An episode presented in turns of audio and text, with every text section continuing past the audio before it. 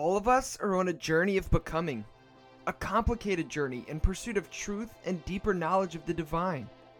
Many of you know that faith is a complicated thing and that it can be a painful and difficult journey, and far too often we are not given a space where we can safely address the complications and issues that arise naturally. My name is Joshua Patterson, and I too am on a journey of becoming. I am dedicated to inviting you into my journey and creating a space where questions and critical thinking are welcome. I want to take an honest look at the issues and questions plaguing the Christian church today. I want to genuinely seek out what it means to live like Jesus in our ever changing world, in our unfolding and expanding universe, and in our pluralistic society. I have come to know that doubt is not the enemy of faith but is perhaps one of its greatest allies. I have learned that the Christian faith is more about wisdom and love than it is about correct doctrine or belief. And I believe that we are being invited to continually seek out both wisdom and love, renewing our minds, expanding our hearts, and rethinking our faith in the process. Thank you for joining me on that journey.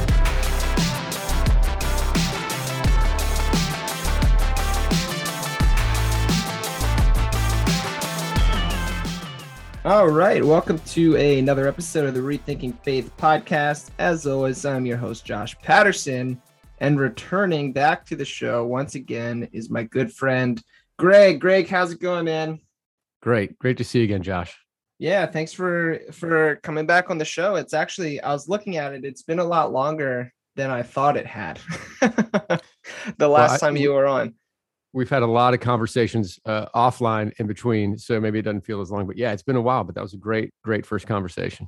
Yeah, it was it was a lot of fun, and uh, it's interesting too. I actually I went back and I listened to that episode um, again the other day while while I was at work, and it was just it's so interesting. One to see like okay, wow, like the insight that like I seem to have then was nice to like you know hear again and be like whoa like that's cool. I, I felt that way. Uh, but also to see to see how much of a, a, transformation has happened since then, though, or how much growth has happened since then, is also really interesting. Um, and so, yeah, I'm ex- I'm excited that you're back, and just I feel like these are just like going to be like mile marker conversations. Like we'll just yeah, keep right having keep having Greg on the podcast and just all these mile markers. right, right.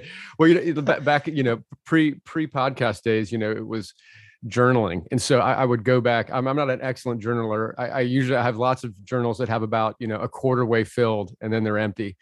Um, but when I would go back and read those, I was like, oh my gosh, it's wild that I was thinking that then, uh, and now look how much I've grown. Yeah, nowadays yeah, we can't just listen back to a podcast. Or sometimes I'll go back and read old sermons.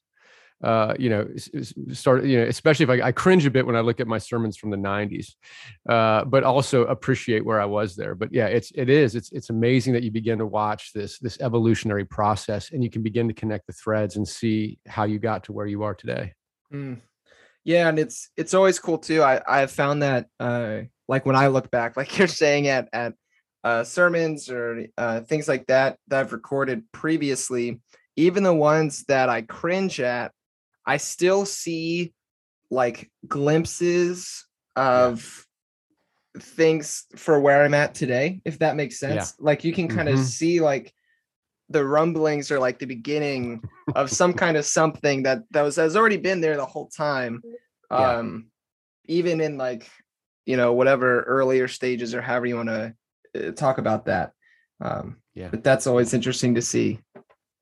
Yeah, it's it's it's so wild to track our our unique evolutionary journeys in each previous uh, lily pad, and and we talked about this before, but I think the the real goal with looking back at our each of our unique journeys, there, there's a tendency when we do evolve to the next stage or leap to the next lily pad, or or grab uh, the next swinging trapeze bar to kind of look at the previous trapeze bar or lily pad with some disdain. How could I have ever believed that?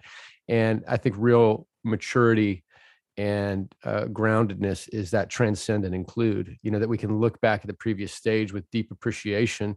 And while we say, I no longer hold to that, and certainly my journey from a very conservative uh, Presbyterian minister who was a five point Calvinist uh, and lived in a lot of fear. Uh, from that to where I am now as an Episcopal priest, who some would say is even pushing the envelope, uh, even within that very progressive fold, to have all of that uh, held with gentleness and appreciation. Mm-hmm. Yeah, that language of of transcend and include is huge. Um, and actually, I've been doing recently uh, offline. I've been taking this class uh, with Trace Bell, who listeners uh, he's been on the show a few times. Uh, yeah. But Trace leads this really cool class called Living the Spiral, and it's about like spiral dynamics. Mm, mm-hmm. Um, if you're familiar, and listeners, if you don't know what that is, I did an episode on spiral dynamics. You can go back and find it um, with Trace a couple months ago. But the with spiral dynamics, a lot of people uh, will fall into that trap that you're talking about, where they think like, "Oh, I was once like in blue, but now I'm in orange," and like, shame mm. on everybody in blue or something like that. but what Trace does so well in his class is he shows that like the spiral is it's not like these levels are are better and and some are bad or something like that, but rather there's health and unhealth in all of the stages. Yeah. And so in order to to integrate and, and use the spiral properly, it's seeing the health in those previous stages and then like integrating them all together. Um yeah. and recognize. So that's like the again the transcend and include and then also realizing and recognizing that we're not ever just in one stage on the spiral. So we can't like lord it mm. over somebody and be like, oh, look, I'm in second tier consciousness and you're still stuck over here. So, because like if you do that, then you don't understand the spiral. right. right. Um, and so like, but rather we have these centers of gravity. We're like, oh, my center of gravity is is very green or you know, whatever. Um, and then recognizing other people too have these centers of gravity, but these spaces exist within all of us. And we can it, it it's more flowy than it is uh you know just straight yeah like a staircase or something yeah life li- life is not uh a staircase it, it is a spiral. Yeah I, I, do think in the early days I, I thought spiritual growth could be tracked on the x and y axis and it would be kind of a constant linear upward movement which of course is not at all any experience experience within reality. It is uh, herky jerky and swirly and all over the place. Yeah uh, and so uh, it's fascinating. It reminds me, I was years ago, I was, I was sitting with my spiritual director and I was kind of lamenting the fact that I had spent all these years at a very conservative, earning my master's degree at a very conservative seminary. And uh, I was really struggling with the fact that I spent all these hours, all this money, and all this energy in writing these papers and countless hours of conversations uh, and you know proposing and espousing views that I no longer hold to. Like 95% of what I held then I no longer hold to. And so I asked him, I was like, is this just a waste of time?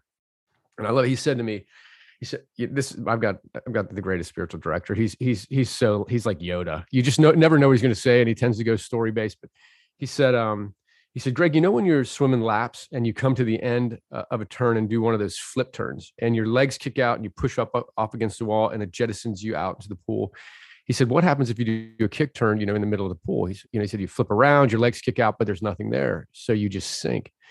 And that's where he said, "Your your seminary experience is like the wall of that pool, so that when you've done that flip turn, you've got a strong place to push off of. So because of that experience, you have got energy, clarity, propulsion that has pushed you solidly to where you are now. You would never be where." you are now without that experience. And so look back at your past with gentleness, grace, and appreciation. And so since that day, I've, I've really appreciated uh, that work. It's it's conscious effort to look back at my journey with appreciation. But I do think that that understanding that our past is like the capacity for that flip turn, and I wouldn't be where I am without that. So looking back, even even uh, my my five point Calvinist days with tenderness uh, and appreciation. Yeah, I absolutely love it. That's such a great metaphor too. Um, and it's one it's helpful it's just always helpful to remember too because it's easy it's easy to have days at least for me i'll speak for myself um where i get angry actually yesterday was one of these days for me uh, just complete honesty like halfway through my day i just came to a place of like such anger and frustration and resentment um because i i had seen people talking about uh the passion conference which is like this you hmm. know thousands and thousands and thousands of teenagers they bring together throw them into a stadium and put on a concert for them. Um, and passion still held their conference even during this you know massive outbreak of the the omicron, omicron. variant. And it just it made me angry because it, it seemed in my opinion listeners i know people have differing opinions on the whole covid thing but in my opinion it's insanely socially irresponsible. And it seems almost idolatrous right? We're doing this big freaking concert paying these speakers you know they're getting paid a shit ton of money to be there these are the you know mega church pastors of the world these bands are getting money up the butt like passions making a ton of money uh to come together and then say something like, oh, don't worry, God will protect us from COVID. And then guess what? All these COVID cases broke out from the Passion Conference. Go figure. So, like, that just made me so angry. But then what frustrated me even more was I was like, well, wait a minute, Josh. Like, I tried to have compassion and like yeah. think about it. And then I realized I was like, dude, if this was like two or three years ago, I probably would have like been like, yeah, go Passion Conference like I, you know what I mean? Like I might have yeah. even been one of the people like going to it or something like that. So, and that that really like wrecked me, and I was just I had so much anger, and and then that anger torn turned away from others and back towards myself. Mm. Um, and I wasn't able to resolve it. I went to bed angry, which the Bible says is a sin. So I guess I'm going to hell now. Um, but I that's did. your only one, man. You're doing good. Yeah. Yeah. So that transcend and include can be so difficult, but it is also it's just so necessary.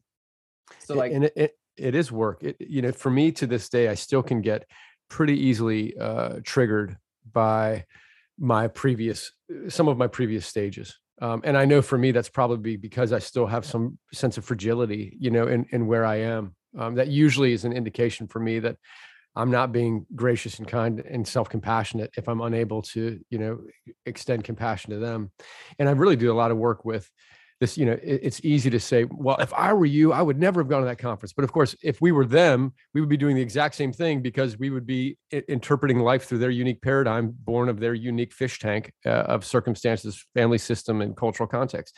And so it does create the space for for dialogue uh, instead of judgment. But you're right man especially with a particular um, uh, uh, faith communities or particular perspectives, it's triggering and it takes me a ton of work. If I meet someone who's been disenfranchised from the church and is angry with God, I it is so easy for me. I love that person uh, off right out of the gate. I don't do any work. I'm just like, I totally get it. I love you. And it, there's no trigger. Like if you get someone who's pissed off at the church, like I want to give them a hug and there's zero effort in that. It's but like, if I get someone are my the, people. yeah, I'm just like, okay, I get you. I so get yeah. you. But if you get someone on the other side that you know, uh, is is uh, for example going to the Passion Conference and, and breathing in someone else's face with intention because God can protect them.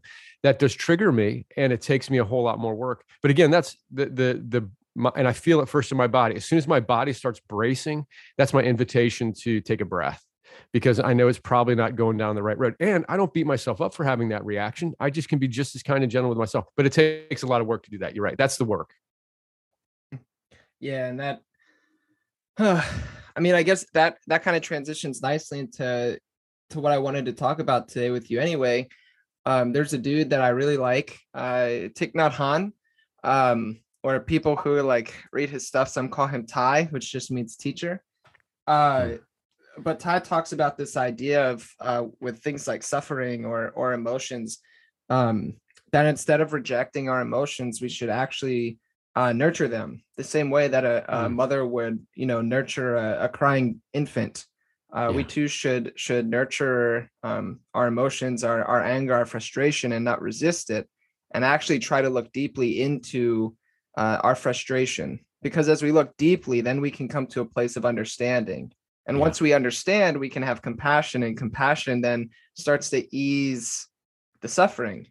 Yeah and uh, he talks a lot about that in in his book uh, no mud no lotus which is about suffering because you don't you don't have a lotus without the mud um, mm. and in the same way one could argue that uh, without suffering um, it's possible that we we don't have happiness and mm. so Thich Nhat Hanh is a Buddhist teacher um, a, a Zen master and something that is unique about both of our our journeys is that we have found uh, a home, I guess, or a, a, res, a deep residence with um, some of these uh, Buddhist teachers that are out there.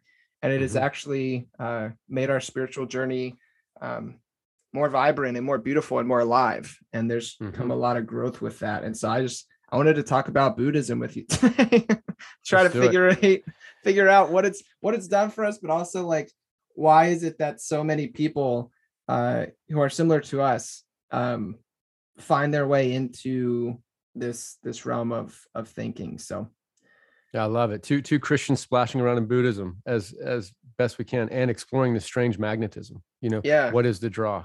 Yeah. yeah. Yeah. And so actually I think what could maybe help get us into that conversation, I have this little uh, for all you good Christians out there, devotional is what we'll call it. I have a nice little devotional here uh, that Thich Nhat Hanh wrote, and it's just called Your True Home, the Everyday Wisdom of Thich Nhat Hanh. And it has uh, like a little meditation uh, for each day of the year. And so I thought maybe I would read today's uh, meditation and then put you on the spot, see what it does for you, and uh, use that as our jumping off point. So here we go. It's called I Have Arrived. We believe that happiness is possible only in the future. That is why the practice, I have arrived, is very important. The realization that we have already arrived, that we don't have to travel any further, that we are already here, can give us peace and joy. The conditions for our happiness are already sufficient. We only need to allow ourselves to be in the present moment, and we will be able to touch them. Wow. You know, the, the, as I sit with that, what I'd love to do is just like ease into the hot tub of that word, those words, and just settle, steep for a little while, like tea. But uh, just in terms of my, a, a few first responses that were stirred within me. Uh, the first one just reminded me, of course, of Jesus's uh, invitation to not worry about tomorrow. Today has enough worries of its own, and that just invitation to be present, to really live into the present, and not be consumed with the future. Um, and the second one, that it's all within, of course, reminds me that he said the kingdom of God is within, and and we've we talked about this last time, but you know, for a long time, I thought the kingdom of God was a place we go to in the future. But but he said the kingdom of God is within, is at hand, and present tense. So it's an invitation that everything we long for, it's all inside, uh, and the answer is not external. I, I did a uh, I had a post on uh, social media the other day where you know I grew up in Asia. I grew up uh, until I was uh, 12, I lived in Japan, pretty much most of that time in Japan and then Taiwan. And my earliest years, I spent a whole lot more time in visiting Buddhist temples uh, than than any uh, churches or cathedrals. And I shared a story about kind of this profound, my earliest memory of a profound spiritual awakening that took place at this Buddhist temple that was a little bit of a hike uh, away from our house on top of this mountain and I just shared this kind of this. I was only nine years old, but it was this sense. I was sitting eh, among the incense and sandalwood with all these people bowing and praying and ringing bells, and I sat in the corner of this temple with my shoes off, and it was just this expand. This it probably only lasted a few seconds, but it was this moment where I kind of left the limits of my individuality and I identified with all these other people and the smells and the sounds and the bowing and the earnest seeking uh, that was all around me. And I felt a connection that was larger than myself. And again, it probably only lasted for a minute.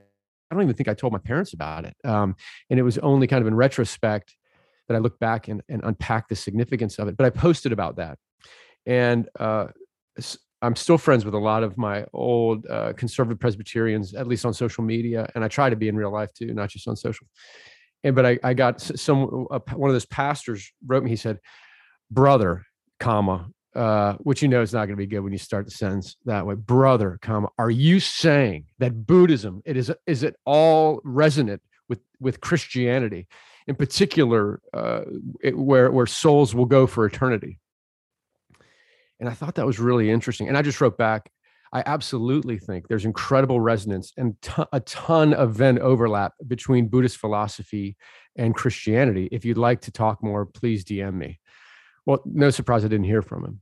Um, but but I do think this idea there, there is a triggering aspect uh, that happens within particular Christian paradigms and and and Buddhist uh, philosophy.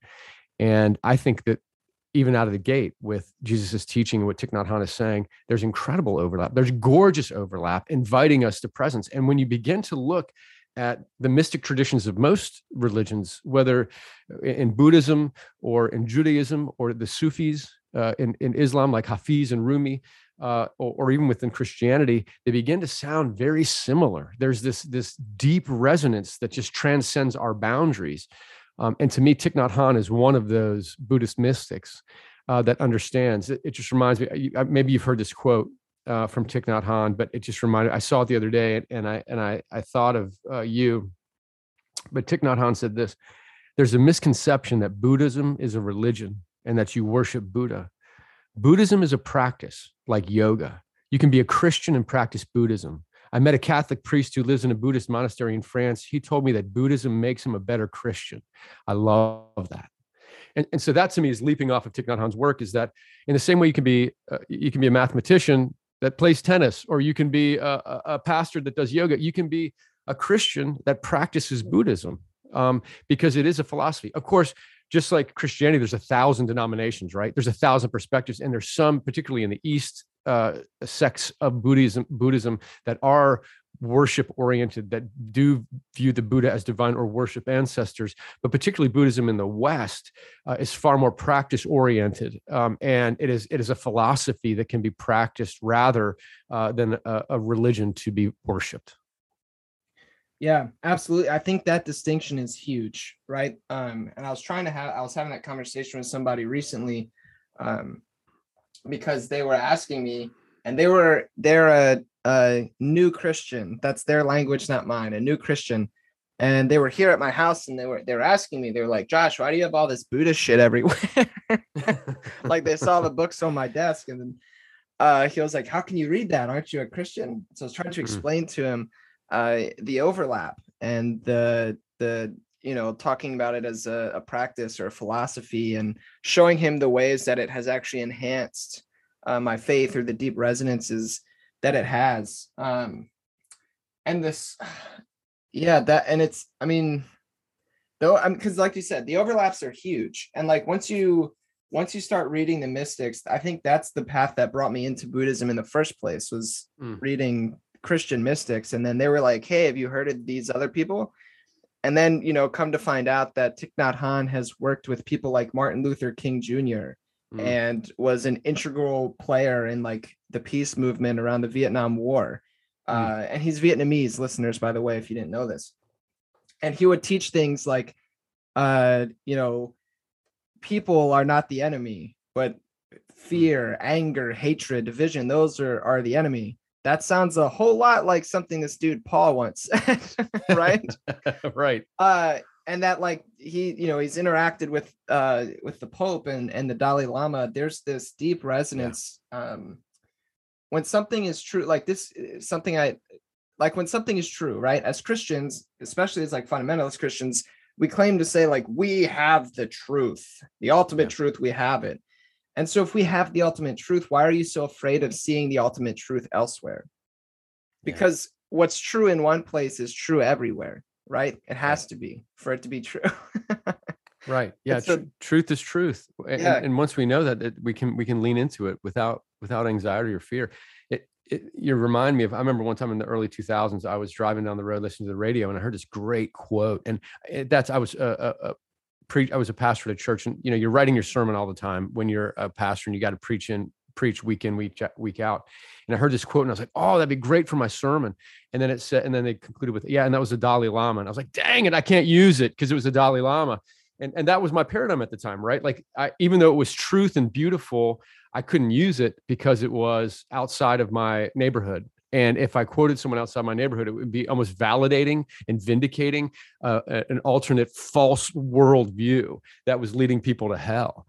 Uh, and, and instead of the freedom of recognizing uh, that that truth is truth is truth, and that God is God, and we can look for it everywhere without fear. Um, and that if everyone is created in the Imago Dei, uh, in the image of God and has that that kind of it's all within, then we can find some beauty and brilliance uh, all around, and everybody becomes our teacher. Uh, we can everybody we meet becomes someone who can reflect something new to us. But that that for me that old for me that fear based uh, paradigm uh, was very restricting. In fact, I just had someone uh, that was a part of Second Breath, the Second Breath community of practice on this little Facebook group and they wrote me and said, "Greg, I, I want you to know that I'm going to have to uh, uh, leave the group, uh, and because you are uh, espousing uh, beliefs that are contrary to mine." Uh, as a as a they didn't say conservative Christian, but it was as a, within the conservative Christian mindset. And, and I said, "Well, I so appreciate your integrity, your heart, your willingness to write me and tell me that you didn't have to do that." but here's a, a question. Um, why uh, do you not want to expose yourself with views that are differing than yours? What's the threat? Um, and it was really fascinating. There, there was not really a clear answer, but but for me, I remember what that feeling was like. Is I feel fragile, and what's going to happen is I'm going to be polluted by the magnetic draw of these other belief systems. And if, unless I put my walls up and and bring the gate up and put the moat around my castle, I might be polluted uh, by the liberalism and by the world's agenda. And and of course, that's the teach. I'm, I'm, I'm not talking about any particular denomination, but anytime you have a fear-based system that says don't listen to others, that's that's kind of the marking of a cult. I mean, it, it, it's it's it, it's just when you have systems that don't listen to any other perspectives and hem yourself in to surround yourself only by like-minded people you need to ask is that is that really coming from a position of strength and security or is that born out of fragility and fear yeah, the fear. I mean, I think the fear thing is huge, and I think it ties back into as well what you you said a little bit ago about uh, that pastor friend that reached out to you, and specifically wanted to know if you were making claims about people's souls and their eternity. Uh, that's completely fear driven, right? And I, yeah. but I I resonate with that so deeply because I used to very much that was my world, right? Yeah. And yeah. um, that's why one of the first things when I started, you know, to use the popular term, deconstructing my faith, one of the first things that I started to break down was the concept of hell. Mm. And so at first I became an annihilationist first, right? Sure. That's the, that's the gentle step. That's the gentle step. Right. The gentle yep. step, become an annihilationist, which I I would argue has much more solid grounding if you're talking about how the Bible talks about things yeah. Uh, than eternal conscious torment does. Like hands down. Yeah. Um, that's that's that's 90% Dante not yeah, Jesus. Right. Yeah. exactly. And then um then I started reading like universalism stuff. I was like, oh, everybody goes to heaven when they die. Uh, but now like I it's weird, man. I don't know how to say this in a way that's not super blunt. And listeners, forgive me because I know this is a deeply important question that people struggle with. I was there, but I like I don't care about that question anymore. And I hmm. can't explain to you why, but hmm. the the kind of universalism uh, that I'm attracted to or that I want to to promote is not about going to heaven when we die. I don't even know what that means, Greg. right. I have no course. idea. none of us do. But rather this this deep universalism that exists here in the present moment uh, mm. that shows that all of us, all of creation is universally accepted and loved and mm. within the divine that yeah. that and and the thing that's missing is our awareness of that all yeah. of us are standing in forgive me i've been reading some trinitarian stuff but all of us are within the divine flow the divine yeah. flow of love between father son and holy spirit to speak in a christian way everybody exists within that and it's that's the kind of and that that kind of universalism is practical because then you can wake up and see like oh wow like I'm deeply interconnected with my neighbor, you know, with the the people who look and believe different differently than me from down the street, the people with different religions or no religion or whatever. Um, it gives you a care for for creation as a whole. Whereas, oh, everyone goes to heaven when they die. What what practical what does that do now? Nothing. Yeah. yeah. and so for me, I was like, oh my goodness, like so often we worry and spend so much time and i was one of these people i spent so much time fixated and worrying about what happened after i die life after death that i right. gave up and wasn't thinking about the life that has already been gifted to me right here and right now. I wasn't able to live this life, the gift that God has already given me, because I was too fixated about what was going to happen in the next life. And I think if people are honest, um, that's probably a lot of us, right? Sure. Well, I, remember I saw a, a, a, sermon from an evangelical pastor, a video where it was like this huge rope. The rope looked like it was 100 yards long, you know, and but there was like three inches at the end of the rope that had a little bit of red tape on it.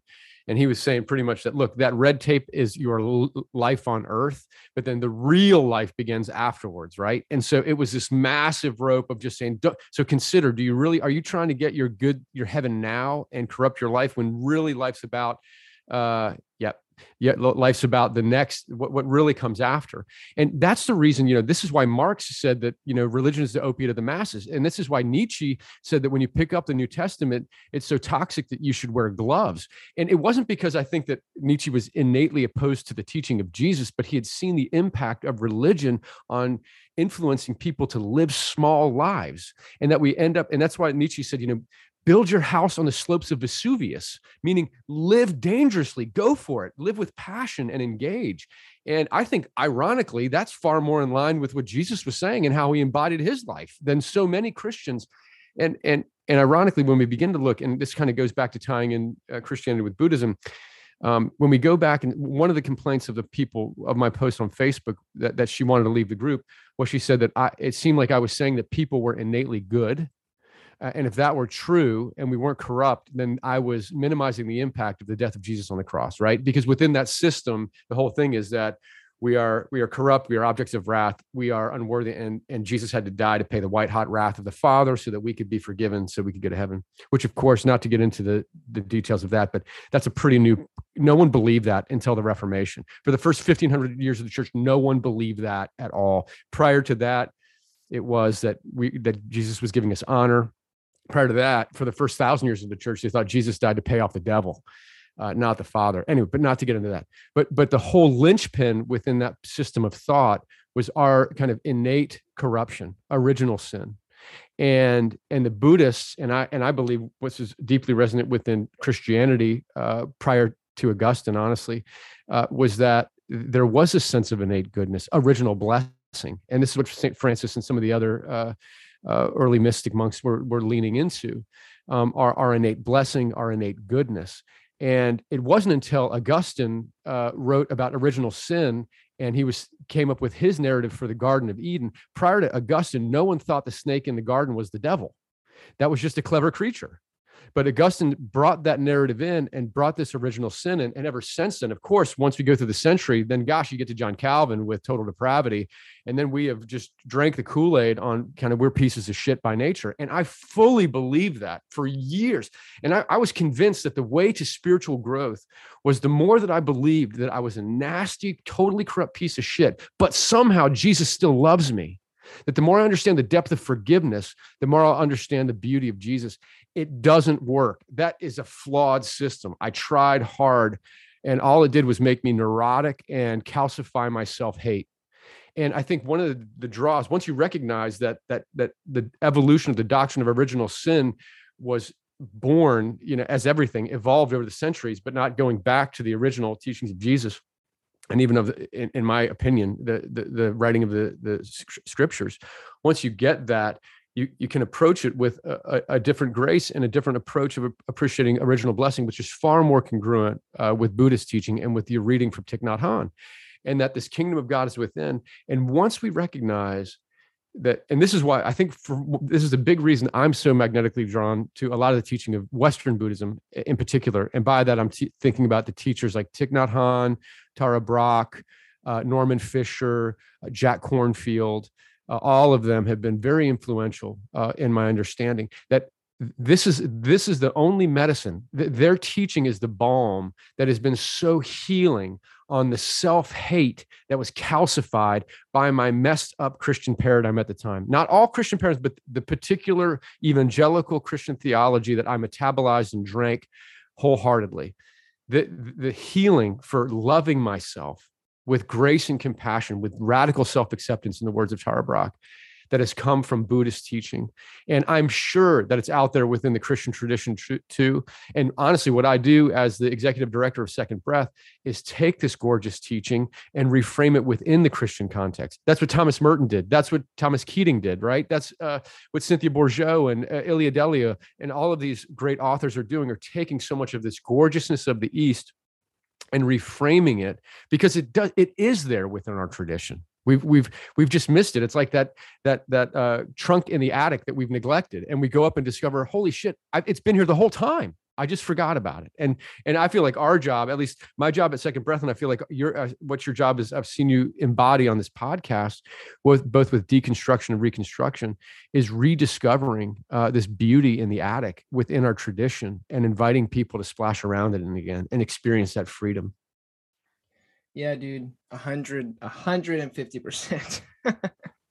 And here's like here's the thing when when we start with this idea of original sin. When you start with a problem or start in a hole, like you just, it just gets worse, right?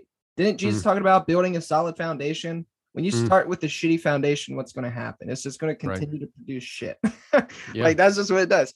And so when you start in a hole, it's it, you just never really get out of it. Or when you start with a, a, a problem and then build everything on the problem, it just becomes worse. And then eh, on top of that, you start to become the God that you worship, right? We yeah. see that oh, today oh, where yeah, where so many people are confused, like, how are these Christians so mean and so vengeful and you know, so pro, you know, death penalty or whatever it is. And then you realize, like, wait a minute, they're just behaving like the God that they're told to worship, the God who yeah. is vindictive and you know and hateful and and all this kind of yeah. stuff and of course of course you become like that um and so i think with within christianity we have this idea that the you know we're made in the image of god the imago dei like you said um or i i like to talk about like all of us have uh christ within us mm. and like mm-hmm. the the christ within me can recognize the christ within you and and with everything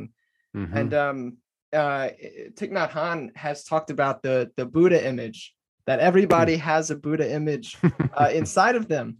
And when I was reading, it's like, man, like that sure sounds like the the image of God, because he talks about he said in in order for uh, change to happen and and for peace to to come about, um, everybody needs to become a Buddha.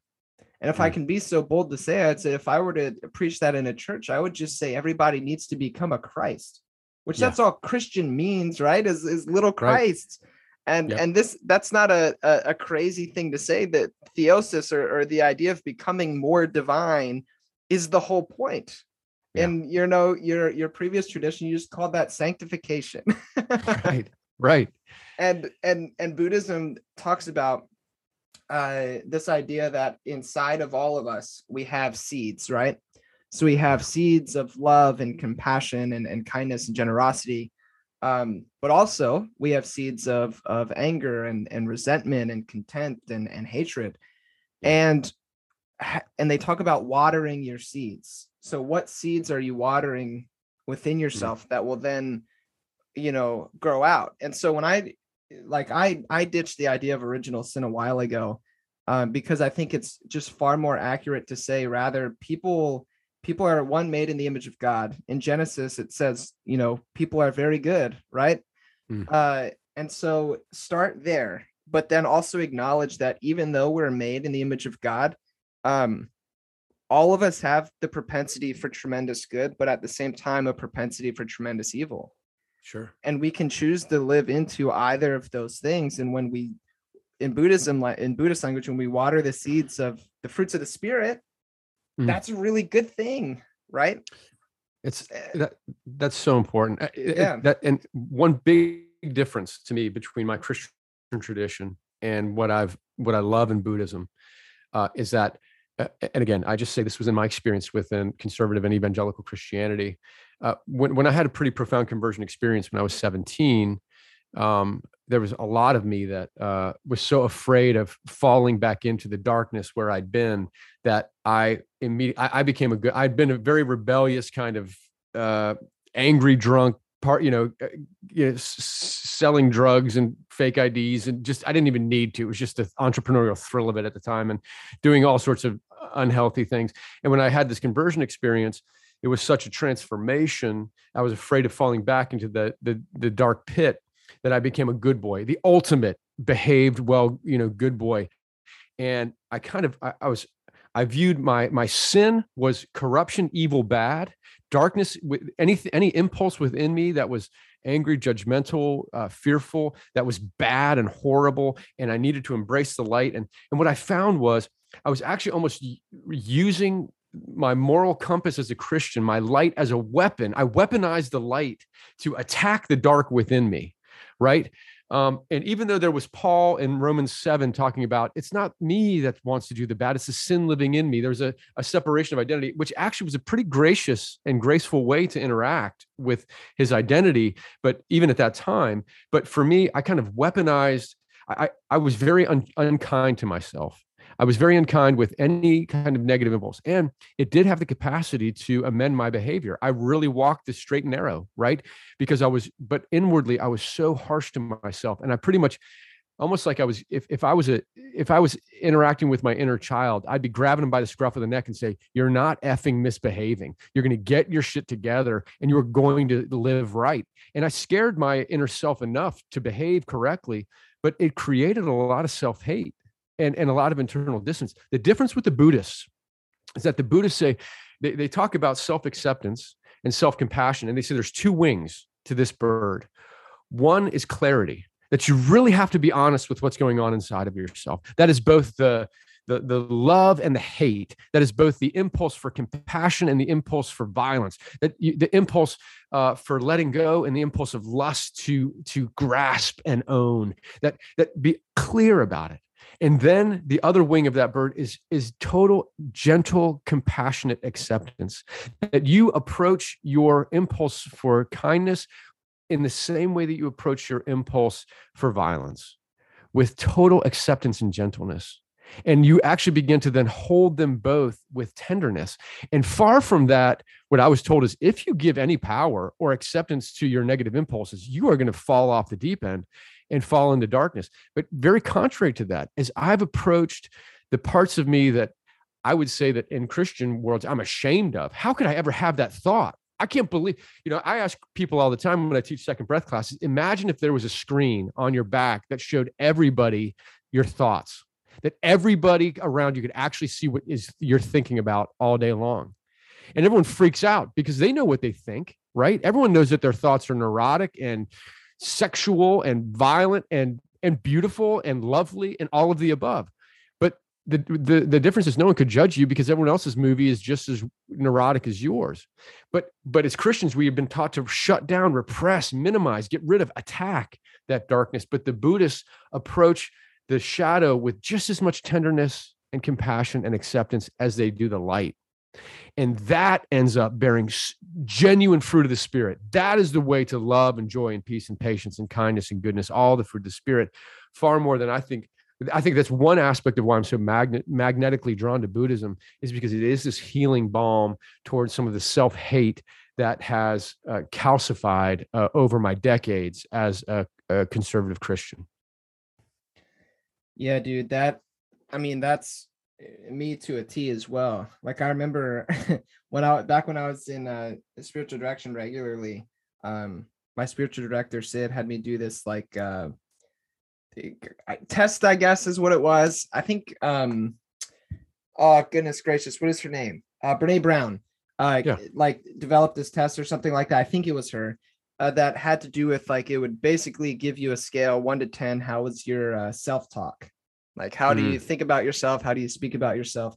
I did the test and I got like a three out of 10.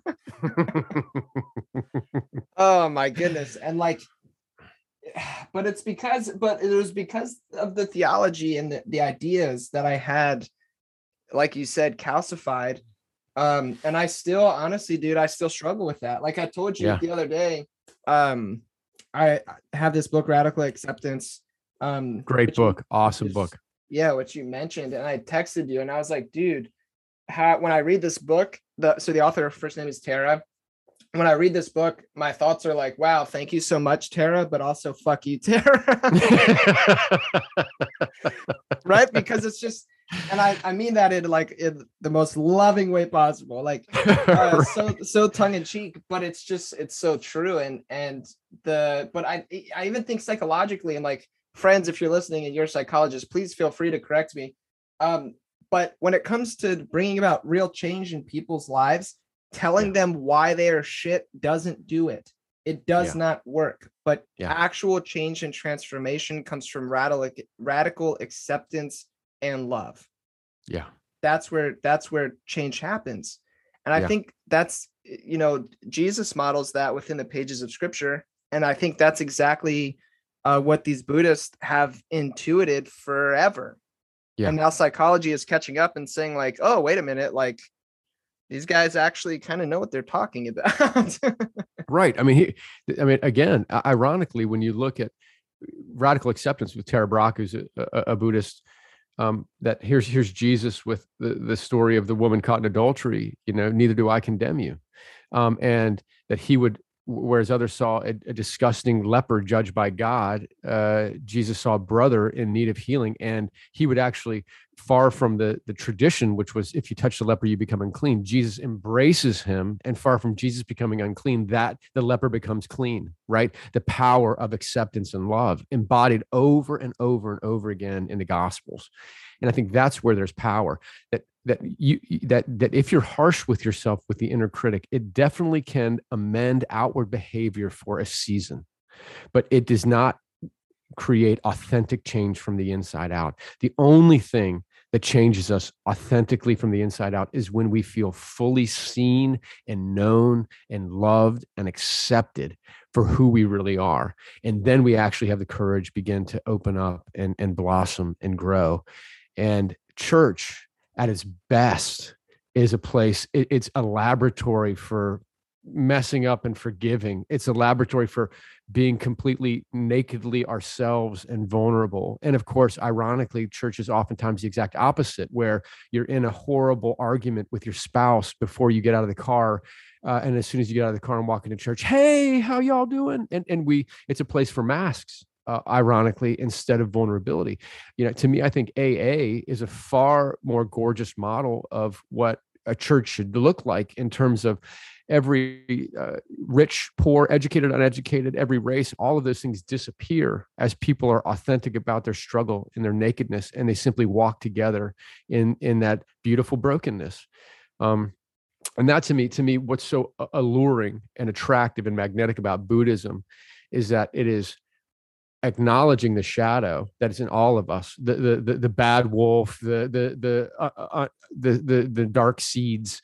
And it doesn't deny him it doesn't judge him but it's saying that what's going to happen what's going to bring the greatest amount of life to you is when you approach them with gentleness and deep acceptance with the same compassion that you're approaching your light. Uh, that that to me is is is gorgeous. And and that to me is especially with christianity in the west uh, that's a, one of the important puzzle pieces that's fallen out of the puzzle. It's got lost on the floor many centuries ago. We can't find it, and to me, the puzzle is incomplete without that that deep uh, compassion, not only in our light but our shadow as well. Mm-hmm.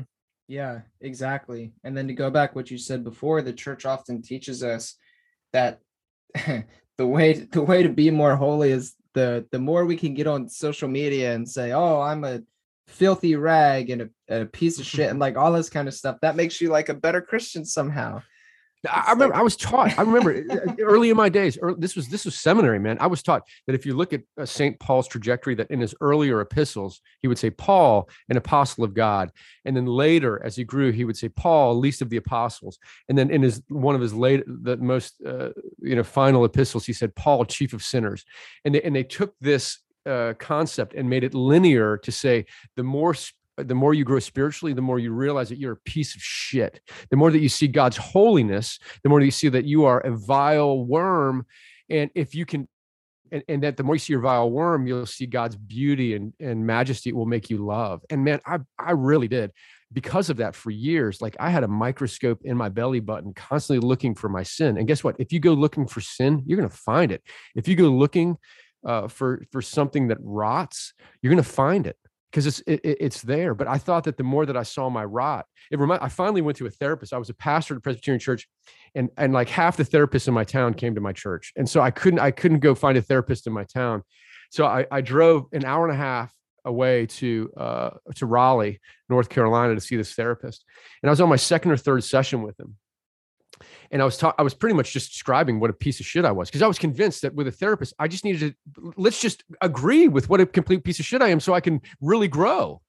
And it was in my second or third session where he just looked at me and said, "Excuse me, Greg." I was in the middle of a, a, a self-hate diatribe, and he says, "Excuse me, Greg. Do you see how bored I am right now listening to you?" I was like, "What?" He's like, "Yeah. Do you see my eyes are glazed? I am exhausted and bored by how much you're beating yourself up." And I said, "What? What are you talking about?" He said, "Greg, you're a good man. You're a good pastor. You're, you're a good husband. You're a good father. You're a good friend. And I was like, all of that sounded heretical to me. For me to say that I was a good man, that was deep heresy. But I remember I finally realized like that's when it dawned on me that this existing system of uh, God ordained self hatred was not working. Uh, and I remember I came home and I told my wife, I'm taking the microscope out of my belly button. I'm going to live with the reality that I'm a good person. And if God wants to show me something that I need to work on, I'll trust that God's big enough to do that. But I am no longer beating myself up. And I remember in my community, that was like, Greg has gone off the deep end. He's a heretic. But it, it was a, it was a game changing moment. Um, and to me, this is where the, the, the, the Buddhists didn't have to deconstruct that because they never had it constructed. You know, they always approached it with this deep self acceptance and gentleness for self, which led to acceptance to others, light and shadow. Yeah, that that reminds me of a, a story. Um, I already I either read it or I heard uh Rob say this, like probably on his podcast or something. But uh, at one point in time, Rob Bell was uh, critiqued, which happens all the time. So this one particular point in time, Rob was critiqued by a pastor, and the pastor said to Rob, "He's like, Rob, you know what your problem is? All you ever do is share the good news, but you never ever share anything bad." And Rob said exactly what what your therapist said. He said, "Well, that's because it's boring. Pe- do you really think people come to church and need me to tell them that sometimes they do stupid shit?" Don't you think most people already know that? Like that's not news.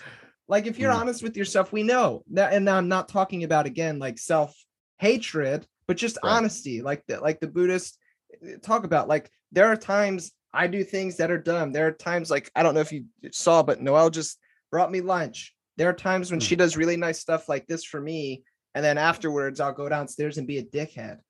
Mm. Like I I know I do bad stuff. It happens. Mm. Like that's mm-hmm. boring. We don't need that. Mm-hmm. Um and so that it just reminded me of that and and to the the sin thing I think it's it's funny. I I shared this when I talked to Trace last, but um I had an insight uh, that was kind of sparked by by Alan Watts, um, who also uh, he took a lot from the Buddhist tradition, right? Um, he even he was a philosopher. Uh, I quoted mm-hmm. him in sermons before, but I would never say it was him. Like I kind of pulled what you were talking about earlier with the Dalai Lama. I just said a famous philosopher once said, because uh, he was a, he was a priest at first. Most people don't know that he was a, a priest and then stopped doing that. But um, he talks about sin as uh basically it's like sin uh hamartia right the word means to miss yeah. the mark or miss the point right. which we've, we've all heard that at least i have growing up in church i remember a sunday and uh get this dude backwoods town that i grew up in okay like backwoods town, the pastor brought a bow and arrow, like a compound bow, there into the go. sanctuary, set up a target across the sanctuary, and fired an arrow across the entire sanctuary over the heads of the congregation at this oh, target wow. to make a point about sin. It made a point. it made a point, and the fact that I still remember it. Yeah, you oh made a point. God, that but, landed. Yeah, but Watts talked about hamartia missing the point. And then he talks about how Jesus would always talk about the like you were saying, the kingdom of God is present, the kingdom of God is within you. Uh, if you have eyes to see and, and ears to mm. hear, the point is eternal life, which is a quality of life, not a quantity. Eternal, by mm. definition, transcends time. Eternal mm. doesn't mean forever. um, eternal can't exist within time. It's a it's a quality. And if the point is eternal life, and we're so focused on all this other stuff, and we're not focused on the present moment, which is a thing that the Buddhists come back to over and over. The present is the only place we can ever be. That's where eternal life is found. That's the only place we can experience God. It's the only place we can have relationship. If we're missing the present moment, eternal life, then we are missing the point and we are sinning. Mm. And I was I was sharing this with my friend Chad, and he said, "Wait a minute, Josh. So you're telling me that the church teaches people how to sin?" mm. And unfortunately, I think the answer is yes. Mm. It's crazy. I, I, I, think I think there's there's there's a lot of truth to uh, we, we get we we're all we all have paradigms right? At second breath we talk a lot about that everything is paradigm and, and, what we mean by that is that we all have a particular lens on life that is defining every our experience of every second of life. That there's there's a quote attributed to talmud but i don't i'm, not sure exactly where it originated but it says we, we don't see things the way they are we see things the way we are right? That we that our lens is defining reality. Um, I, I, wrote a, a social post this morning talking about that uh, you know that, that our paradigms are not predominantly rational, but they are emotional and primal. Um, and uh, that's why when you talk to someone who seems really locked into their view, you can make your case so rationally about why they should do X, Y, and Z, and it just doesn't matter. It's like water off a duck's back because our our worldviews, our lens on life, our paradigms are primarily emotional and primal. Um, and you know, to me, within the church, that we have been taught, uh, the we're, we're in a fish tank, and, and we're not even aware of it um, and and it ends up calcifying on itself and you're right then i think we don't question um, and that's how we end up with systems that that how can an entire christian nation like italy uh, ally themselves with the nazis right? And it was within their circumstances and their paradigms of the moment. And how do western how does western christianity particularly the evangelical tradition often in conservative traditions end up becoming uh, embodying something that looks so clearly different than Jesus. Uh, and and I think it's it's it's what's evolved, and and part of that, in addition to the idea that we are innately pieces of shit and we need to embrace that. That's one facet of Western Christianity, whereas Buddhism really talks about this deep self acceptance.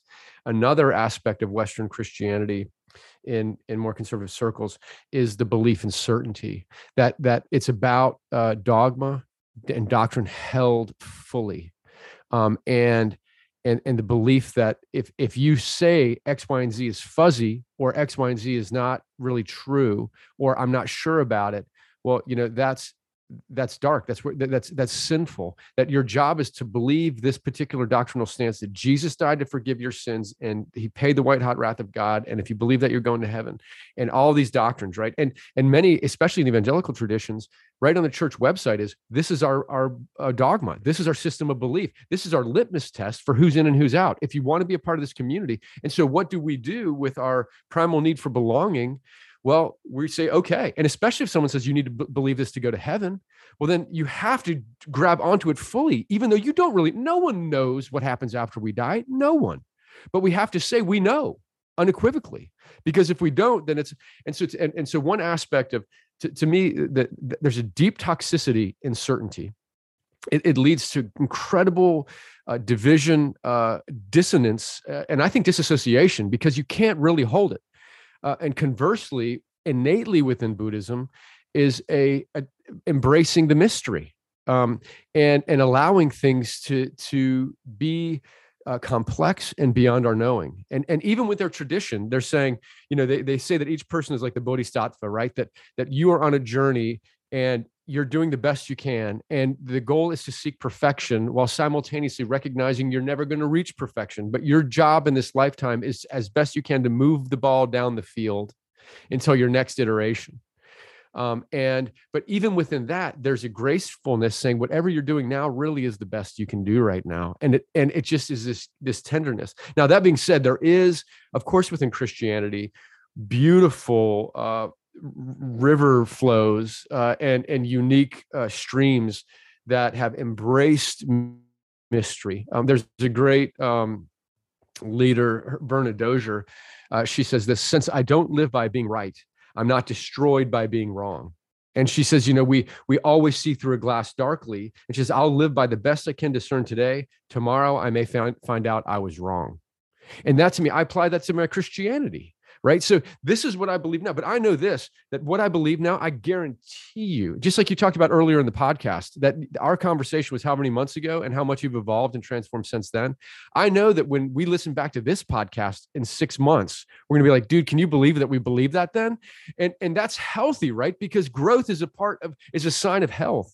And so so it's it's not clinging to things fearfully. I used to think that my faith was like a brick wall and every new growth was like putting cement and brick in place that was solid.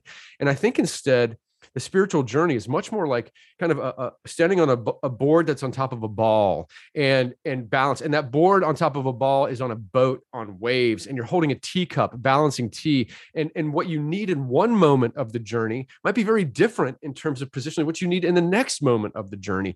And it's not a brick wall it is a dance uh, and it is fluid and flowing. Um, and, and once we recognize that, and this is another reason I think it's within our Christian tradition, but it's really emulated clearly in a technicolor way in Buddhism, that they allow for this flow, allow uh, allow for, to acknowledge the myth of certainty and embrace the uncertainty with with passion and joy. Uh, and it's and for, for a long time I thought uncertainty was that pesky uh, that pesky part that my brain couldn't reach around and I had to tolerate. And now, especially within the Episcopal tradition, that mystery is something we celebrate. And it's like a kiddie pool we splash around in and, and just have a blast with. And life to me is far more congruent and enjoyable when we embrace the mystery instead of uh, fearfully hold on to a false sense of certainty. Yeah, absolutely. And, and Thich Nhat Hanh talks about that too. How how certainty is is like you said, something that brings division and and violence and and war. And he talks. There's this, you know, humility. Uh, just like in um, Christian. Well, at least it, it has been taught in some Christian circles, not all of them. Uh, but humility is huge within Buddhism as well. And and uh, Thich Nhat Hanh talks about not holding on to our beliefs and our ideas, our dogmas, uh, too firmly. But like you said, that here's here's what I believe today, and I'm gonna, you know, do the best I can with that. But also, I'm willing to say tomorrow that I was wrong. Yeah. Um, and even he said like, if we're gonna actually achieve peace and like willing to to have you know peace in the world and and things like that, interfaith dialogue is so necessary. And yeah. interfaith dialogue requires us to not hold our beliefs so damn with so much certainty, right? Right. Uh, because you'll never get anywhere with that. And even he said, even holding on to my Buddhist beliefs, if that is causing division, then I need to be willing to admit that perhaps I'm wrong. Yeah. Um, and that is just so huge. And like the your image of a wall um was so great that I remember that. Like I remember originally I thought like I had to build my fortress of faith, right? Yeah, um, right. And, and even it, alliteration, it even sounds good. Oh yeah, real good. Your fortress so, of faith, baby. So that's my my Southern Baptist roots. You know, the alliteration, everything. Fortress of faith, and uh, but now I see too, like em- embracing some more Buddhist language. Like I see my faith and my my spiritual um, journey more like a river. Hmm. And oftentimes, what I find that um, unhealthy religion, because I don't want to shit on all religion, unhealthy religion is like taking a bucket and dipping it into that river and pulling it out and expecting the water that's contained within that bucket to be the river. Mm. It's mm-hmm. never going to be the river ever. But instead mm-hmm. what you just did was you you stopped the flow. You stopped yeah. you stopped the river. You took a piece yeah. of it and you codified it. Yes. And um that like that that really works for me and I I've been upset recently because there's uh, an author that I really like. Um, actually, there's two authors that I really like, and I try to read their their two most recent books, both of them on spirituality. Um, but both of them, what they were doing is they were dipping into the river of spirituality with a bucket labeled evangelical Christianity, and in, and and they were just codifying this river that is supposed to be flowing and beautiful and alive. And like, I don't know this is going to sound insanely judgmental. So listeners, forgive me, Greg, forgive me, but like I can I have like a pretty good bullshit sensor and when I was reading their book, it was just it just felt like bullshit. Like you were mm. giving shared wisdom uh, that you just took from somewhere else, put it into an evangelical circle and are now throwing it out there as spirituality when then there's people that I can read uh, like Richard Rohr and John Philip Newell and Thich Nhat Hanh and Cynthia Bourgeault, who, when I read their work, instead of it feeling like them just giving me some kind of like borrowed wisdom in a hmm. pre-packaged idea, they are drawing something out of my soul that I already knew at the deepest levels of who I am. Mm. And that ability to draw out, I think, is yeah. what makes a good spiritual teacher. Yes. It's somebody who is eh, because the way I would say it again is it's it's the Christ in that spiritual yeah. teacher being able to access and and withdraw the Christ within the other person. And so when we codify these things, it, it doesn't happen. And that that image of flow within Buddhism has just been so huge for me. That that Josh, that reminds me of uh I'd pastored, I, w- I was ordained in the, the PCA, Presbyterian Church of America, and I planted a church and I pastored it. I planted and pastored it for about nine years. And we grew from like, you know, 10 people in the living room to over a few hundred people. And we, we were checking all the boxes in terms of success and diverse and all sorts of things. But I was completely burned out and my doctrine had shifted. And I remember when I, uh, and, and part of what was so exhausting is that within, I think, not only certainly Presbyterian circles that I think and I and I love Presbyterianism, eh, eh, I really do. But within that particular tradition, uh, it was very sermon centric and it became very pastor centric. And then I do think Church in the West is looking for a cult of personality. It became also very, you know, personality centric, our church.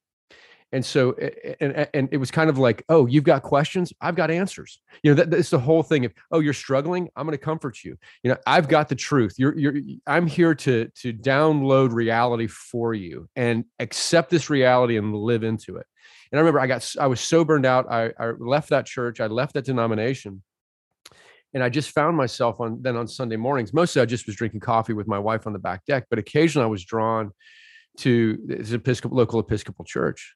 And I remember I went and sat in the very back. I went in late and I sat in the back bench in the very back of the church. And this the homily, the sermon was fine. But what I realized, it, it, what I realized that it was not the high watermark of the service. Um, it was not the high watermark of the service. It was uh, the, after the sermon, it went to the Eucharist, where it was you going forward to the altar rail, and the the the high watermark of the Episcopal liturgy was kneeling and this moment of deep connection with Christ, not the talking, not and and and far from saying you've got questions, we've got answers. They were creating a transcendent worship environment for God to meet you, however God needed to meet you. And I remember once I realized it wasn't sermon centric and it wasn't personality centric, that it was Christocentric at, at this particular service in this moment, I was a blubbering mess. I started weeping on that back bench because it was so refreshing. This idea that the weight is not on a person, the weight is not you've got questions, we've got answers, but that our job is to create transcendent space and especially now at second breath this is what we do. One, one of the deepest tenets and core values is that we're not teaching you we're creating space for you. You already know the answer. Our job is to create an environment for you to discover that truth within yourself. Um, we're going to empower you to be your truest self. We're not going to teach you uh, from on high for you to just add new bricks to your fortress. We want to create uh, a, a gorgeous flotilla of like-hearted soul pilgrims to float down this adventure together and create an environment where we can truly blossom. All the, the, the acorns all there for you to become the gorgeous oak. We just want to create an environment for for that to flourish. And that's a very very different uh, approach to to christianity and spirituality. Far from saying we've got bricks for your fortress uh, we, we have got we want to create a greenhouse for you to flourish. Yeah no, abs- absolutely. I I love I love that imagery, and I think too that puts some language as to why another reason why I was feeling so um uh irritated when I was trying to read this book, dude. Like, eh, um, because like it, it was visceral. Like I mm. I was becoming irrationally angry reading a book, and I didn't know why. but part of part of what it was was it was just saying like oh your your spiritual life is in the tank? Here's why. Because you just have all the wrong ideas. But if i replace your wrong ideas with these correct beliefs then your yeah. spiritual journey will be better. And like it's just again it's selling it's it's the myth of the sacred object right? It the, the idea that right. if we grab this thing then everything like then it'll be good then everything will be be great. We talked about that in the beginning with uh Thich Nhat Hanh's little um meditation that he provided right? That uh and it's just not helpful and like that is so frustrating to me the idea that like if you just listen to what i have to say and like follow all of these things then everything will be great. It's just it doesn't work that way. No. And, and No. creating that space for the the transcendence and like being willing to admit that was insanely liberating. But Yeah. then as a pastor when i was a pastor when i realized that i was like well great now what the hell do i do? Right. Because my job is to do is to do this other thing and i can't do that anymore. Yeah. and it calls Yeah. that that that dissonance um big time. But yeah i don't know. So i i think though i want to i want to throw one more thing out there um and and see your thoughts on it because this is one of the things that draws me into buddhism the most. Um Thich Nhat Hanh talks about it a lot and it's the idea of interbeing that every everything is you know uh, interconnected interrelated. And that sounds just like stuff that like hippies say when you sit around like drop some acid smoke some weed everything's it's all connected. connected man. Right exactly exactly. But it's also true. It's And also so- true. and and yeah so i'll i'll throw out the things i think is crazy and then I, i'll get your response. Because i think um richard rohr talks about how the trinity uh, like most christian theology hasn't been trinitarian at all which i 100% agree with. Um and how we've like kind of like taken jesus out of the trinity like all this crazy stuff. And he said that people are so afraid of the trinity because they think that it will divide right? That it it'll just make interfaith dialogue harder blah blah blah whatever but he contends it's actually flipped. That's not the case. That the, the trinity actually makes things uh easier. It's it's the thing that connects us. It's the the, the divine dance the, the the the love the flow of love in between the three members of the trinity that we're invited into that Mhm. everybody is already within regardless if they acknowledge it or not. Um so i have this idea of trinity right? And then this idea of interbeing that things are all interconnected which is something that the mystics say as well right? Not just buddhists. It's huge in buddhism but christian mystics have said this jewish muslim whatever. And so i like to pay attention to uh things that i see um taught in many places. Because again if something's true in one place then it's going to be true everywhere. Mm, and then you get into something really crazy like quantum theory which uh quantum theory has like blown my mind. I started reading books about that recently because i'm a nerd and uh but i did it for purely spiritual reasons because quantum theory is showing that the things that the mystics have been intuiting for thousands of years are actually true. And quantum theory by the way is the most successful scientific theory if anyone's afraid of that word theory uh ever the, the quantum theory is why we have all of this stuff. It's it's why we can do zoom calls right now. It's why we have iphones right? Quantum theory is like is in, is insane. And and what we see in quantum theory there's this idea of, of what's called quantum entanglement. Mhm. and we used to think that uh, you know if we could get down to the smallest elements in uh, the universe then we would figure out how they all stack up like legos and that's how the universe works. But quantum Right. theory has actually showed us that that's not true the core of the universe is relational energy when you get down to the smallest places you actually find nothing it's nothingness it's it's it's subatomic particles in relationship with one another Mhm. but what's crazy about and and the space in between them is is nothingness. An atom is like 95% nothing. It's emptiness. And so is the rest of the universe. But it's it's relational energy. So you can have two subatomic particles and say one of them is red or they're both they they're both interconnected, okay? So if one's red, the other one's red. If one's blue, the other one would be blue. Hmm. We could take those subatomic particles and separate them. I'll keep one here for myself so I have one and I'm going to send one to North Carolina for you to have. Yeah. If my subatomic particle turns red, yours will also turn red. But Hmm. here's the thing they're not communicating with each other, they're not sending signals back and forth. However, somehow, if one turns red, the other turns red. But here's what's even crazier is it doesn't happen until it is observed by a third party. right. they are both red and blue until observed upon from an outside source. Three, the dance at the core of creation is a relationship between three. That's the core of literally everything and how literally everything works. Hmm. Objects only have properties in relationship with another object. The only reason I can say this pen is small is because I can compare it to this glass that is bigger. Hmm. But these, these, so they're inherently relational. Do you see what I'm saying? And those properties don't manifest themselves until they're observed upon by some third observing presence, myself. Hmm. The core of literally everything is a relationship between three. Hmm. It's all relational. It's literally all interconnected. That's what the mystics have been saying. That's the whole idea of the freaking Trinity. And that's yeah. like one of the core teachings of Buddhism. Like yeah. that blows my mind. it makes me very excited, as you can see. Yeah, it's I love that, and I love that you just blended uh, all three of those and then into one elegant and uh, cohesive system.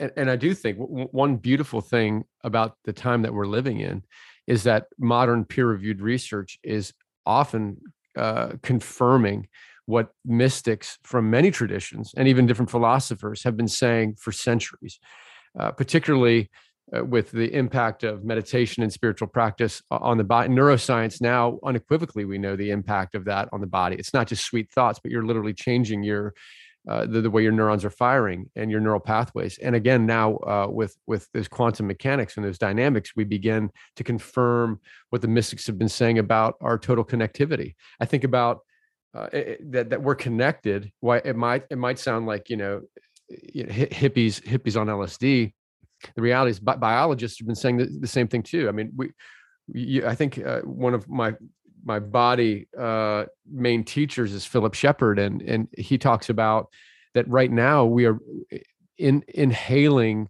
uh, the exhalation of forests.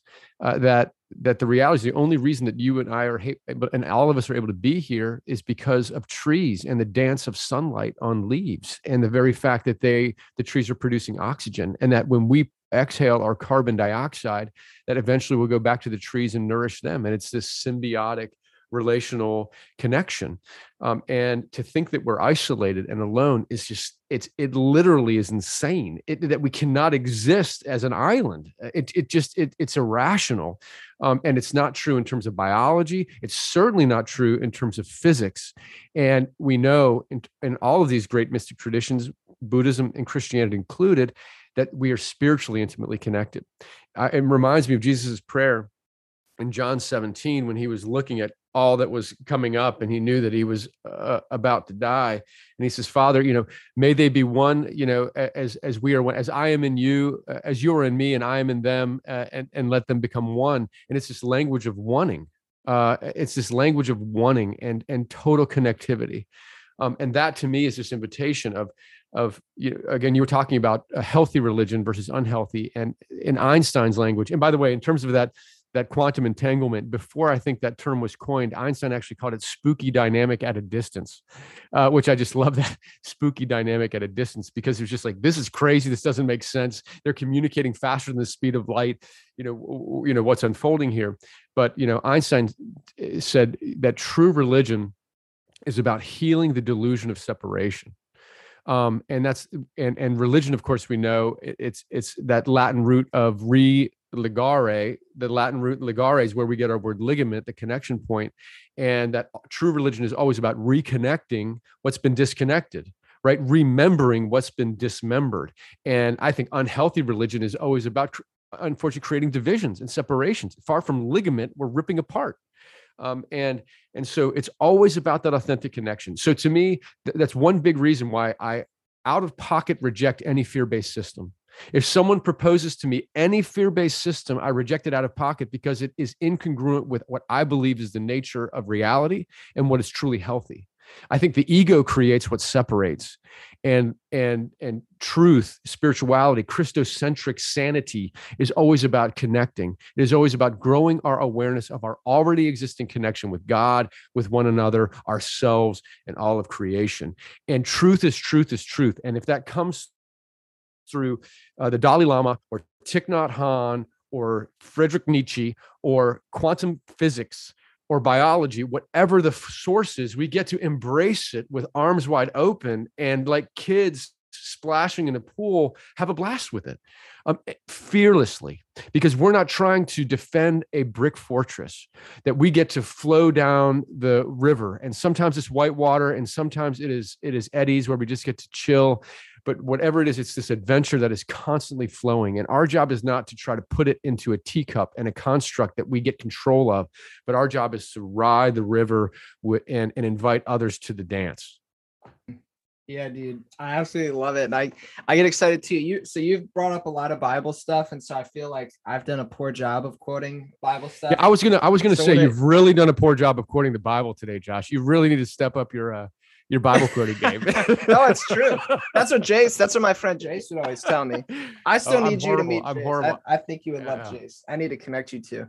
Uh, but here, Jace, this is for you, my friend. I'm gonna do some Bible stuff for you. Um, it, like if if you're honest and you read the four gospels, right? Uh, they don't line up at all. Like Jesus dies on different days in the gospels. Hmm. There's things that happen in some gospels that other gospels don't even talk about, right? Right. Um, and so I think it's important then to see because I think that's for a reason. I'm not disparaging yeah. the Bible when I say that. I think that that's important. And I think then what makes something even more important is when there's something that is said or done by Jesus in all four gospels. One of mm. those things is this. In Matthew 10 40, it says, Anyone who welcomes mm. you, this is Jesus speaking, anyone who welcomes you welcomes me. And anyone who welcomes me welcomes the one who has sent me. Hmm. And so Jesus is like setting up this like this this crazy Richard Rohr calls it like a chain of being, right? Hmm. Uh, where Jesus is saying that there's like Rohr says there's like a moral equivalence between you, yourself, your neighbor, the Christ, and God. And so this idea of interconnectedness, and then what's crazy is that's Matthew 10 40. You can find it in Mark 9 37, Luke 10 16, and John 13 20. Mm. And so this idea of interbeing and interconnectedness, what Jesus is saying is what you do to to your neighbor, you do to me. What you do unto the least of these, you do unto me. What you do unto me, you do unto the Father. What you do unto yourself, you do unto your neighbor and and to God. Like it's all there. It's mm-hmm. it's all this this the, the interbeing the interconnectedness and it can be found within our christian tradition as well um but because we haven't had the eyes to see because you know we've we've taken our idea of jesus and made it into this like separatist exclusionary thing rather than this like inclusive uh reality. It it it takes the power away and it kills it. And then also um, as you're talking about Phil Shepherd and and the trees, um, it reminded me, and this goes with the inner being bit, but it reminded me of this thing that uh, I read from Thich Nhat Hanh as well, where he said, uh, "Before I meditated, I saw the mountain was a mountain. During meditation, I saw that the mountain was not a mountain, and after meditation." I could see that the mountain truly was a mountain so it sounds really confusing, but what he's getting at is that um, if I'll, I'll make it simpler, when I hold up a piece of bread that I'm about to eat, if I look deeply at this piece of bread, I will see that this bread is made up of non-bread elements, right? Mm.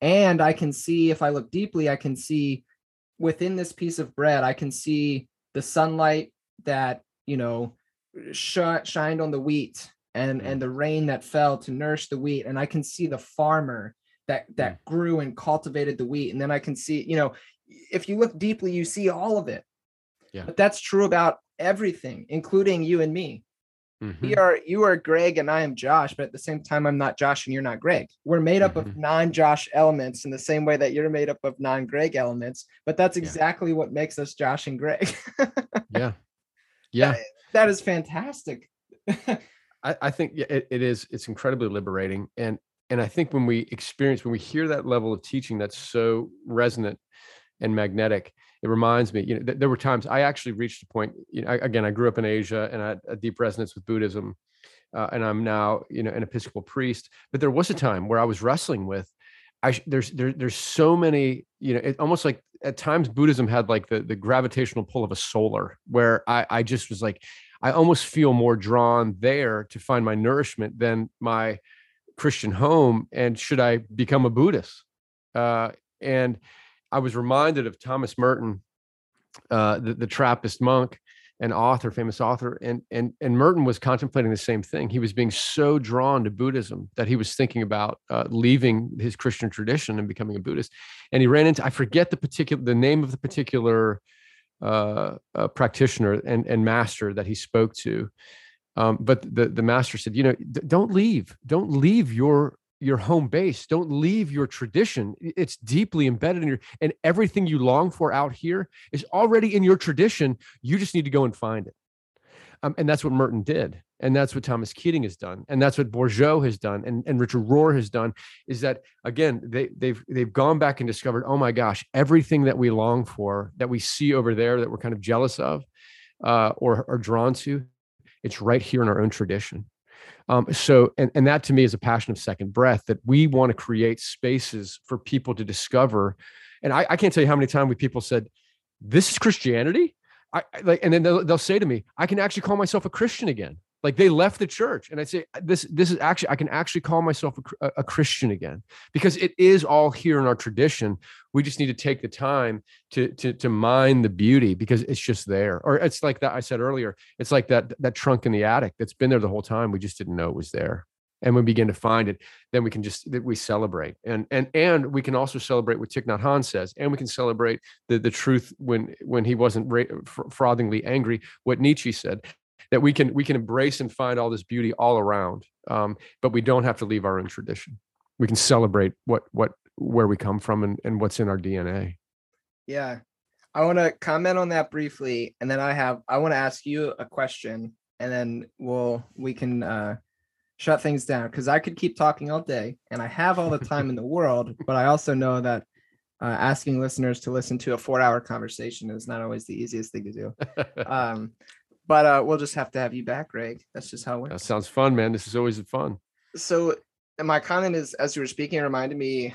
I want to say I heard John Philip Newell talking about this, um, and he was talking about a, another similar situation where like someone was contemplating leaving, you know, whatever faith tradition they were to become another faith tradition, and the teacher was like, "No, like I that's not what I want." And I think eh, um, like I just want you to be, let's say Christian, for example, I just want you to be the very best version of of Christian that that you can be. Um, and I think Gandhi picked up on that too. And then I know Thich Nhat Hanh has talked about it, where it's like, and then I I said this in a Bible study recently, and I got like pushed back really quick. But I was like, yeah, I'm not I'm not convinced that like my job is to go around and tell Thich Nhat Hanh that he has to become a Christian because I think he is doing tremendous good as a Zen master Buddhist, right? And the fruits of his work are huge. He's a Nobel Peace, you know, Peace Prize winner. He he mm. like helped with bring peace and lead the peace movement during the the Civil War. He's walked alongside Martin Luther King Jr. in America, a country he's not even from, during the civil rights movement when all the Christians were saying "fuck Martin Luther King Jr." Mm. Like Thich Nhat Hanh is interacting with what I call the Christ. Hmm. He might call it the Buddha. Some people might call it the Tao. Some people mm-hmm. might call it spirit, whatever it is they're interacting with it. And so I'm more so becoming, I guess this word has some baggage, but perennial in my mm-hmm. understanding, mm-hmm. where it's like, I want Thich Nhat Hanh to be the best Zen Buddhist that he can be. And I want my Muslim neighbors to be the best Muslims mm-hmm. that they can be. Yeah. Um, and I don't feel this need or desire to to change them in any way. Not because somehow I'm cruel and I have this idea of Jesus who can save them from hell. And if I don't give them Jesus, then they're screwed. But it's right. because I think my eyes have been opened a little bit and I can see, like, well, wait a minute, maybe I don't know everything. Mm. Maybe these people are interacting with the God that I call Yahweh, and they're mm. doing it in the way that that God is calling them to. So th- that's that's one thing. But the that leads to a question that I've I've been asking this of myself recently. Um, I'm actually I'm excited. I booked Brian McLaren to talk about this again. He has a new book coming out called Still Christian question or Do I Stay Christian is what it's called. Mm. Um, and I I had a conversation with Dan Koch and um, Matt from uh, Emory about this because I find myself asking the same question like what is it that makes me a Christian? Why why am I a Christian? Am I a Christian? And so I want to ask you, Greg, if it's not too much, uh, why are you still a Christian? Are you a Christian? Yeah, great, great question. Yeah, I think I think it was uh, for for a while. Uh, Rob Bell talked about this in a recent interview I read, uh, where for a while he would qualify that and say, "Well, I'm not I'm not like a, a MAGA hat wearing Trump Christian, you know. I am," and and then he said he said he realized now you know forget that you know i'm a christian and i'm not going to allow particular communities that i might disagree with to take that name uh, and and that i have to uh, change my whole orientation based on them that he said i am a christian and so for me i absolutely am a christian that i follow god in the path of jesus that jesus is my savior, my north star, my guru. Uh, he is the one that I look to to define my trajectory first and foremost. Um, and of course, we could unpack what savior means and guru means and north star means. Uh, but absolutely, I would define myself as a Christian.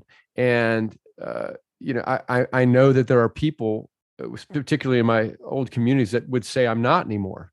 Uh, they would definitely say that I've left the fold and I'm going to hell uh, because I no longer hold to the, the the the newest iteration of what people believe the gospel is, uh, and and that's okay because I, I I know that even when they interact with me, that their that their earnest heart is is is deep down underneath. They're approaching me out of love.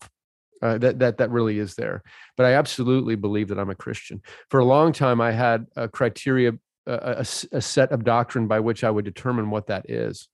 I've jettisoned that uh, and and and maybe this is I'm, I'm, this is not a commercial for the Episcopal Church whatsoever, but one thing I do appreciate about the Episcopal Church is they call themselves the people of the book, and by the book they don't mean the Bible, they mean the Book of Common Prayer, and what they mean is that they're they're that that we, we don't have a litmus test for who's in and who's out, but we're committed to creating a transcendent worship environment through prayer and worship for people to meet God in the way that they that, that God wants to meet them, um, and there's lots of foibles within the Episcopal Church, but that's one aspect I really appreciate. So to me, I've got no business defining who is in and who's out. I've got no business telling someone else if they're a Christian or not. And I, am even bored by the conversation. I don't even understand. Like to me, like you, to me, it's a like uh, what, what I'm trying to do is walk out my journey eh, with all the authenticity and heart that I can to love people and myself the best I can. For me, uh, that's embodied most poignantly in in Jesus of Nazareth. Um, and I want to follow in his footsteps and all of the beauty that has evolved in our doctrine of the Trinity or the, the gorgeousness of the incarnation uh, uh, and all of the mystery surrounding that. So I love that. And in that same way, I'm also going to celebrate when I experience truth found in Sufi Islam or in Buddhism or Judaism or in secular humanism. Uh, truth is truth is truth. And, and I get to uh, open, like I said earlier, open my arms wide to all of it fearlessly. So, yes, I'm a Christian uh, and I, I, love to live. And, and that to me is an invitation for wide open embrace and not uh, hiding in a brick fortress. Yeah, that's really good, Greg. Thank you um, I resonate a lot with with a lot of that very deeply, and um, I mean, it just uh, we can wrap up with this. I uh, recently was asked uh, by a friend of mine who is very conservative uh, evangelical Christian. They're actually like uh, I don't even know what to call them. They're not a pastor. I guess they call themselves like an evangelist. Like they go out and like do revivals and shit. and um, they asked me my opinion on like what what is Christian discipleship missing? And I I had to think about it for a little bit, but it it came pretty quickly. I just I think Christian discipleship often in my experience, um, and even this was my own understanding. I remember saying this kind of stuff and, and believing it, not, you know, not even two years ago. Um, that discipleship was just about giving people the right ideas. And if we taught them the right ideas about who Jesus is, and if they understood the gospel clearly and knew it and they had the right one, um, the right beliefs, then everything would be fine. Uh, but that failed me um, deeply. And it's actually been experiential knowledge of the divine uh, that has has held me in the fold, so to speak. Right. Mm. Uh, the reason that I still cling to the idea that I'm a Christian is because of the experiential knowledge that I have uh, of the God who I believe was revealed perfectly in the person of Jesus of Nazareth. And hmm. because of that, that's why I'm still a Christian. And uh, Richard Rohr, uh, when I was I was reading this book, I know I've been quoting him a lot, but I've been reading the the Divine Dance um, mm-hmm. again recently, and he has this little paragraph tucked away in there, and he says, "Do you ever wonder why Western atheism is on the rise? Why does the Christian West by far produce the highest number of atheists? With if, which straight up, that's just true, right? This whole mm. deconstruction movement, this mass exodus, all of this kind of stuff is is blatantly true. Uh, go look at Barna, any of these groups. Sure. Western Christianity is on a decline. And he wrote this in 2016, 2017, I think. Um, but he says, What I believe and have dedicated my life to reversing is that we have not moved doctrine and dogma to the level of inner experience. Mm-hmm. As long as received teaching doesn't become experiential knowledge, we're going to continue creating a high quantity of dis- disillusioned ex believers. Or on the flip side, we'll manufacture very rigid believers who simply hold on to doctrines in very dry, dead ways with nothing going on inside. Mm. And I think if you were to ask a lot of people why they're not a Christian anymore, yeah, they would say something like that. Yep. Um so I think who was it that said uh the Christians of the future, if they still exist, will be mystics. yeah, or nothing. or nothing, yeah. Which it all mystic yeah. means is is it just talks about experience, experiential knowledge. Yeah. One who uses experiential knowledge rather than just uh, like book knowledge, basically. Yeah. So yeah, we've shifted from intellectual systems of belief to actual inner experience. That's the invitation. Yeah, and I think too that uh, for myself, like that's what Second Breath has helped uh, helped me with so much as well. Mm. I'm um, actually, I meant to tell you, I found uh, a new meditation of your guys's that I really like. Um, I think it's I forget what it's called, but it's like I did it once and then I just it stuck with me, so I can just do it by myself now. Um, yeah. But it's uh, it's the head, heart, and body one where uh, you do the mindful breathing, and then it sounds weird, listener, so forgive me, but it's awesome. Try it. And when you breathe in, you like expand your arms oh, and yeah. like welcome uh welcome that breath. And then like you come back and when you breathe out you start and you touch your head and you do that a number of times. And then you move and you do that with your heart and with uh like just beneath your belly button. Um and that's been really awesome. I uh i start by doing like mindful breathing. I steal yeah. Thich Nhat Hanh's saying of you know breathing in i know i'm breathing in breathing out i know i'm breathing out. And i do that with my hands on my stomach and and really try to focus on my breath. Um, and then once i get to a place where i'm able to actually be just here in the present moment, focused on my breath, I'll do the the head, the heart, and the body. Right on, I, I really enjoy that. Yeah. Good, good. Yeah, it's all about embodied spirituality. It's about yeah. how do we drop the coins down into our hearts and our bodies where there's real transformation instead of just uh, intellectual assent. Yeah, straight up. Sweet. Well, Greg, as always, uh, this was super fun, dude. Um, I still think that it'd be a good idea to hit up our phone carriers and and steal any phone conversations we've had and just release them as podcast episodes because we have conversations like this all the time. Yeah, we do. Um, yeah, but it's great to be with you again, man. It's always a joy. So thanks for having me on again. Yeah, most definitely. And listeners, uh, for sure, go check out uh, Second Breath. Um, I'll post a, a link to your uh, to the website there for you, Greg, in the the uh, show notes. But also the Second Breath app, guys, is fantastic. Um, if you're interested in trying, like you haven't really done any kind of like spiritual practice or anything like that before, uh, the Second Breath app is such a great way. Whether you've like never done it or you've been doing it for a million years, um, there's something there for you, and it's it's deeply helpful. So be sure to go check those things out. And uh, I guess until next time, friends, uh, go in peace and know that you are loved.